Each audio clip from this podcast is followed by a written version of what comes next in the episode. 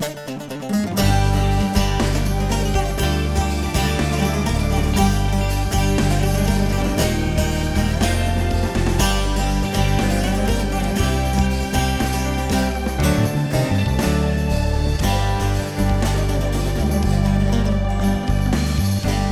I'm Mitch Glaser, president of Chosen People Ministries, and I'm so glad that you're joining us, taking some of your precious times so that we can tell you more about God's plan for the ages for both Jews and Gentiles. Once again, we're going to be talking about Psalm 23, and I know that it's going to be a blessing to you. Along with me this day is Bobby Walter, and I'm so glad to have Bobby uh, with us as well. Shalom, Bobby. Shalom, Mitch, and welcome everyone. Thank you for joining us here on The Chosen People. And Mitch, like you said, today we're going to try to wrap up our little series here on Psalm 23 with the sixth and final verse from the Psalm. And uh, I don't know about you, but I've just really been blessed as honestly, our time together here on the program has forced me to really meditate upon and, and think more about Psalm 23 and, and take the truths that are communicated there really to heart. And uh, I've gotten a lot out of this. Yeah, me too. Bobby, David is definitely one of my biblical heroes. I don't know how many of you out there love David. Uh, I, I, I want to give a, a, little bit of an advertisement, really, for Chuck Swindoll's book on the life of David. I teach a course at our Feinberg program, and when I teach that leadership class, one of my main textbooks is Swindoll's book about David.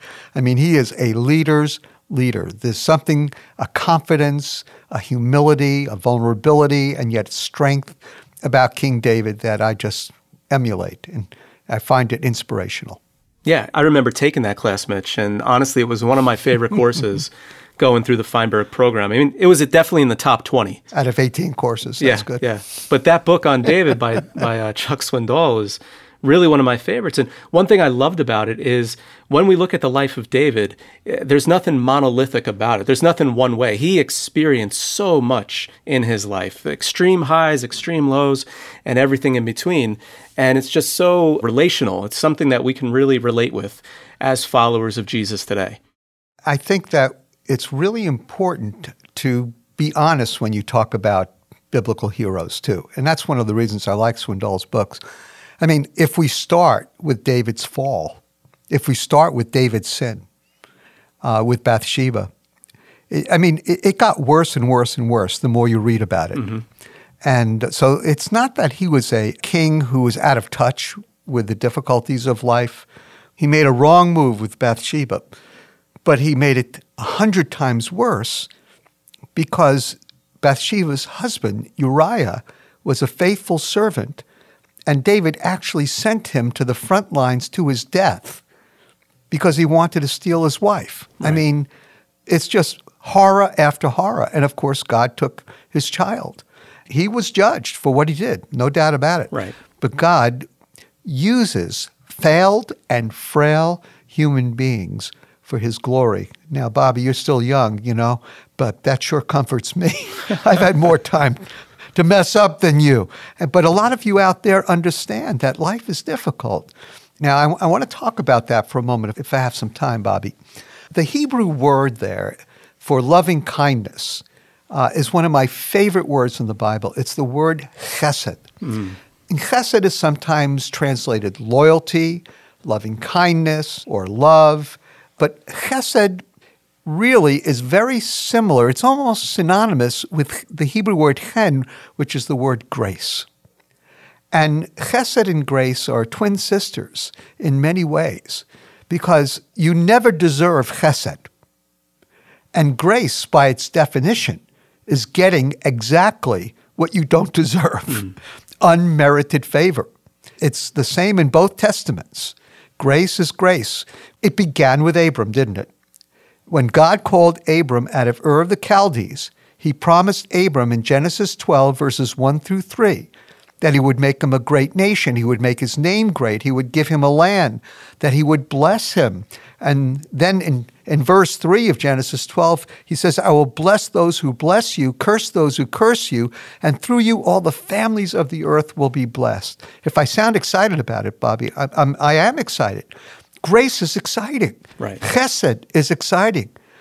And, and the basis of God's covenant with Abraham is chesed. His loving kindness, his chesed, will never be taken away from Abram. We read over and over in various passages of the Bible. And so when God set his love upon the Jewish people, when he chose Abram out of Ur of the Chaldees, he exercised his chesed, his loving kindness. And I think David knew that. In fact, that loving kindness, that mercy and grace, that loving kindness extended all the way through the Bible. In Jeremiah chapter 31, verses 31 through 34, we have what's known as the New Covenant. Mm-hmm. We know that New Covenant was fulfilled by Jesus, and he outright in Luke chapter 22 states that he's fulfilling that prophecy when he gives the disciples to take of his, his cup. So grace follows people in the Bible. It follows undeserving people. It follows people who do not merit God's favor. And I want to be honest, as a Jewish believer, Jewish people are still God's chosen people, but we're not chosen because of our obedience. We're chosen because He loves us. Right. He extends His chesed to the Jewish people. And that is why He will never forsake the Jewish people, because we never deserve to be chosen, and we don't deserve to stay chosen, but he loves us. He extends his chesed. So when David says, surely, goodness, the Hebrew word tov, which can also be translated beautiful, surely goodness and covenant faithfulness and loyalty that is unmerited will follow us all the days of our lives. It followed David all the days of his life. I mean, he blew it after blew it, but it still followed him. And God's grace follows the Jewish people. You can't understand David without understanding chesed, loving kindness. Right, Mitch. So just to pause and, and summarize here uh, what you're saying about chesed, it is God's love, God's mercy, God's faithfulness in the context of a covenant, in the context of a promise that he has made. And I think it's really just so powerful when we look at this word chesed and how David is using it here. It has this idea again of, of covenant love, of God doing his part, God acting and showing love and showing grace and showing mercy according to his promises. Uh, this is powerful and meaningful for us because time and time again throughout the scripture, like you've mentioned, we as the human beings, we're not the protagonists, we're not the heroes in the story uh, all the great heroes of the faith, apart from Jesus himself, all the great heroes of the faith, they messed up. Whether it was Abraham, whether it was Moses, whether it was David, uh, whether it was Peter uh, or even Paul, you know, we, we all fall short. But God is the one who steps in and demonstrates that love by taking action according to his covenant promises.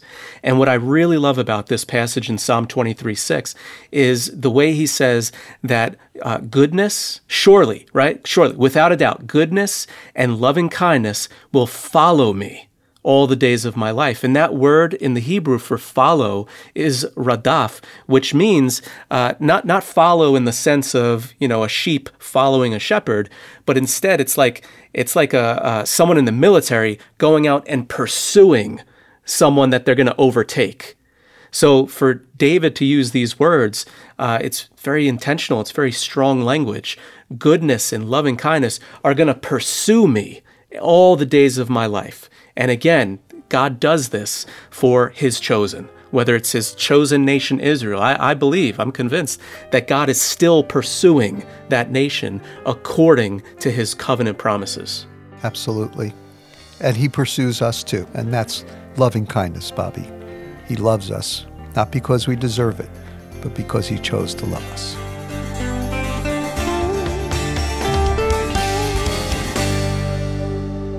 Last month, during our September 11th conference on 9 11 and the New Middle East, we were blessed to have Anne Graham Lotz give the keynote address on Friday night. Well, Bobby, I can tell you this when I grow up, I want to preach like Anne Graham Lotz. I mean, it was phenomenal. I think she's just a wonderful, godly woman.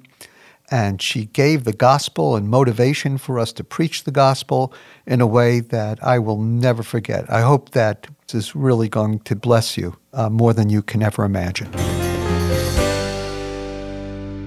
All of us who uh, were alive on 9 11 remember exactly where we were. Uh, it's just indelibly impressed on our minds. I was here at home, and my daughter called me and said a plane had uh, gone into the trade tower in Manhattan, and I thought, you know, a little Piper Cub had bumped into it, but I turned on the television, and to my horror, saw um, airliner embedded in the first trade tower. And while I watched, the second airliner hit the second trade tower, and then the first trade tower imploded, and then the second tower imploded. And I remember putting my hands over my mouth and crying out, Oh no!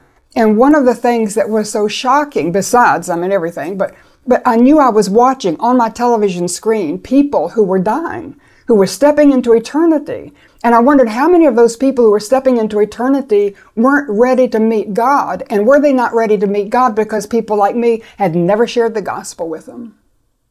So the impact of 9 11 on my life was to um, be renewed in my commitment to share the gospel. And this was refreshed for me when I saw the pictures coming out of Afghanistan. And I know you've also seen those horrific pictures. The one that's indelibly impressed on my mind as the trade towers coming down are those hundreds of people running across the tarmac, clinging to the evacuation plane, climbing in the wheel wells, and hanging on when the plane took off and then dropping to their deaths. And it was a picture of people who were desperate to be saved.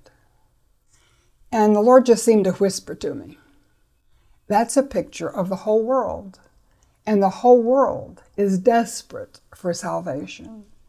And as a result, I refreshed and renewed my commitment to tell people how they can be saved, renewed my commitment to the gospel. I asked the Lord to show me if indeed I did have a heart for the gospel. And what He showed me is that I had a heart for the gospel, but it was small. So I asked the Lord to enlarge my heart for the gospel of Jesus Christ. And I believe He has, to the point that when the secular press tries to describe me, they describe me as an evangelist.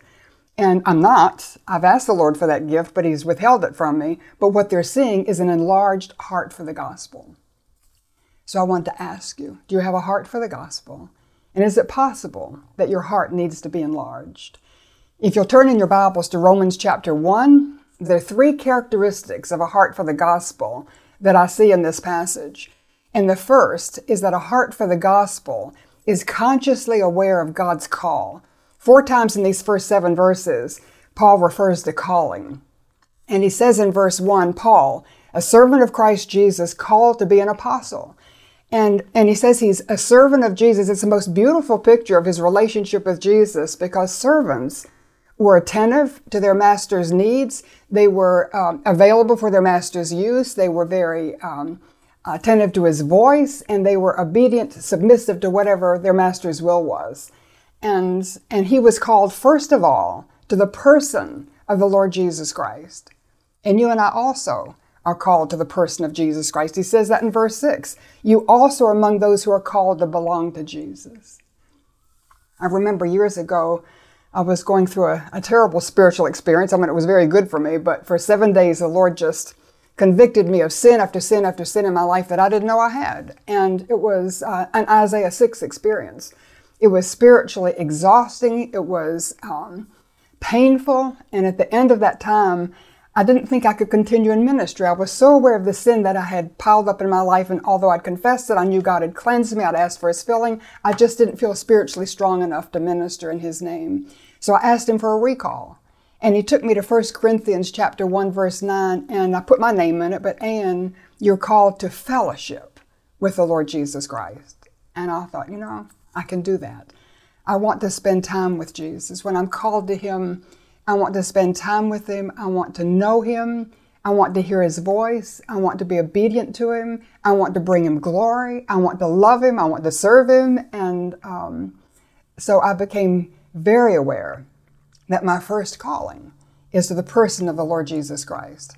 But it's for the purpose of sharing the gospel. Paul says in verse 1 Paul, a servant of Christ Jesus, set apart for the gospel of God. And Paul knew what his mission was. He was set apart for the gospel. The moment Paul was converted, he was called. And can I ask you, have you been converted? And if you've been converted, you've been called to share the gospel. I think a call of God becomes a command when you hear the call with your name on it. and that happened for me in 1974. My husband and I went to Lausanne, Switzerland for the International Congress on World Evangelism. And we listened to speaker after speaker after speaker, great lineup of speakers, and came home. And I thought, you know, a Congress on World Evangelism wouldn't be necessary, at least in the United States, if ordinary people like me were sharing the gospel with our neighbors. And I had never shared the gospel with my neighbors. So before I lost my nerve, I picked up the phone, I called my neighbors, invited them for coffee. They came. We talked about nothing for an hour because I just couldn't work up the nerve to share the gospel. And finally, there was no easy transition. I just blurted out, you know, what I had asked them there for. And I shared the gospel with them and told them how they could be saved. And one of my neighbors got up and ran out the door. The others started talking about baptism and the church they went to and, you know, the rest of it. I just handled it so badly. But, but you know something? God honored my effort, and within two years, every single one of those neighbors came to faith in Jesus Christ. Two of them became uh, Christian leaders. So it was in Lausanne, I guess, that I heard God's call to share the gospel, but then it became a command with my name on it. When have you shared the gospel with your neighbor, the person that you work with, the person you go to school with? A heart for the gospel is consciously aware of not only God's call, for the person of Jesus, but for the purpose of sharing the gospel. Paul knew what his mission was, but he also wasn't confused on his message. he knew what his message was. So in chapter 1, in verse 1, verse 2, verse 9, verse 15, verse 16, verse 17, he refers to God's gospel. He knew that his message was the gospel. In verse 2, it's the gospel that God promised beforehand through the prophets in the Torah, in the Old Testament. Verse 3, he provided it by sending his son, Jesus. Verse 4, he proved it when he raised Jesus from the dead. So listen to me. Our message is the gospel. It's not politics. It's not prosperity. It's not, you know, equity or equality. Because you can feed the hungry and you can clothe the naked. You can house the homeless. You can eliminate abortion on demand. You can reverse global warming.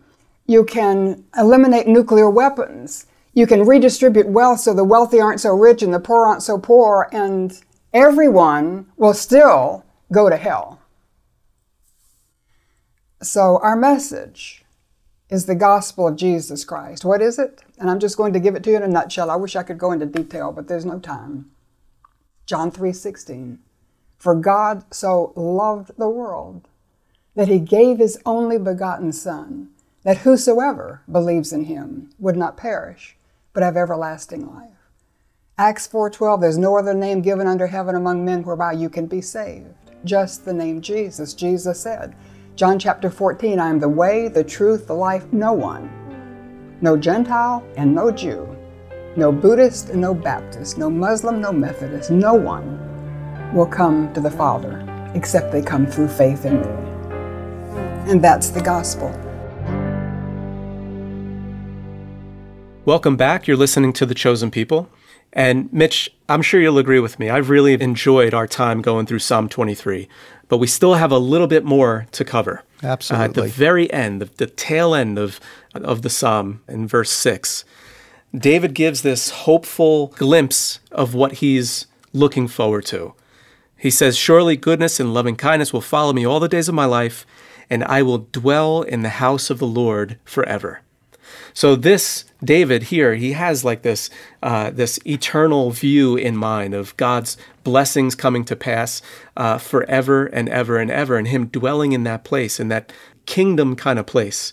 We mentioned Chesed and the covenant context of Chesed.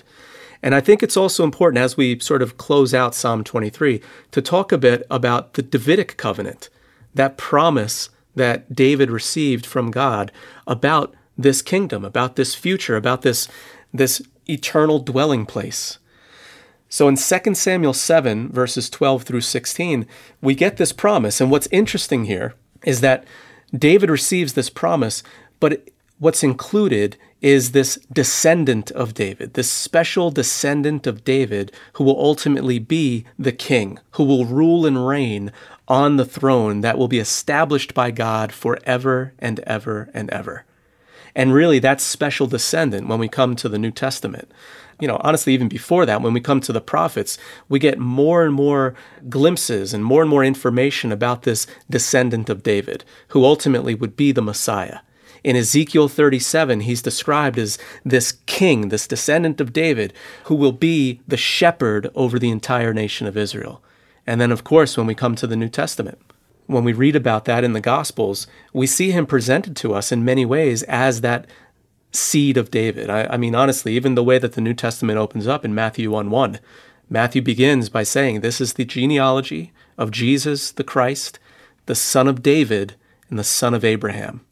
Absolutely. And when Jesus returns, he'll return as the son of David to Jerusalem to set up his rightful throne and demonstrate that the promise that Nathan gave to David that they would never lack someone on to sit on the throne of David, that will be Jesus. He will sit on that throne. And so I can't imagine that David didn't know about this covenant when he was writing Psalm 23. There were so many parallels. And so what was David's hope? Practically speaking, that his kingdom would last forever, that he would have a son on the throne forever, and that he would dwell in the presence of the Lord forever himself. And I think we see that Jesus, upon his return, will establish his kingdom. I believe it'll last for a thousand years based upon the book of Revelation. And we'll see if I'm right. And, uh, but after that, we will enter the eternal state that is described in the book of Revelation with the New Jerusalem coming down from heaven.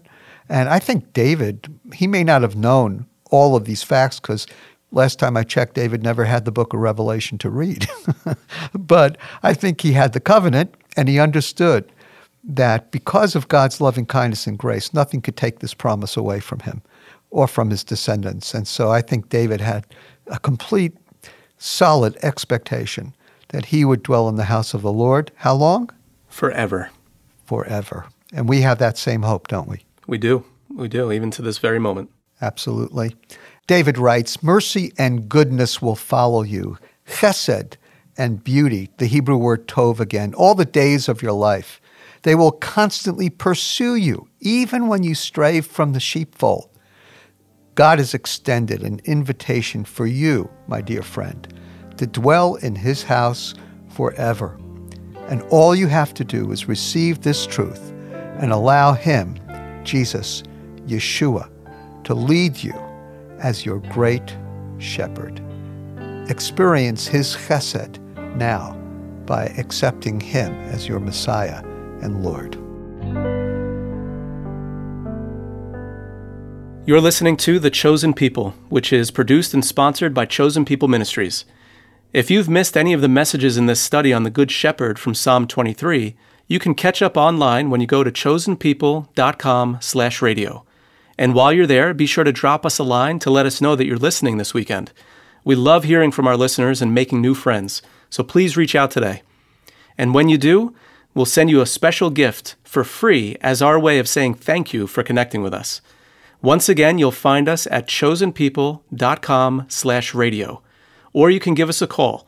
The number to dial is 212 223 2252. That's 212 223 2252. And now here's Misha Goetz and Mitch Glaser to close us with the Aaronic benediction.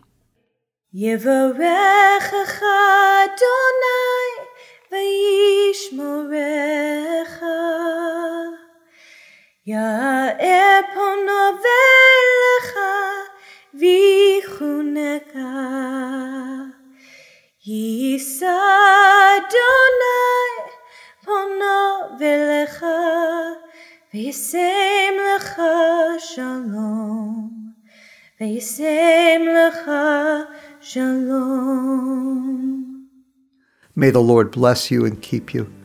May the Lord lift his countenance upon you and be gracious to you. May the face of the Lord shine upon you and give you peace.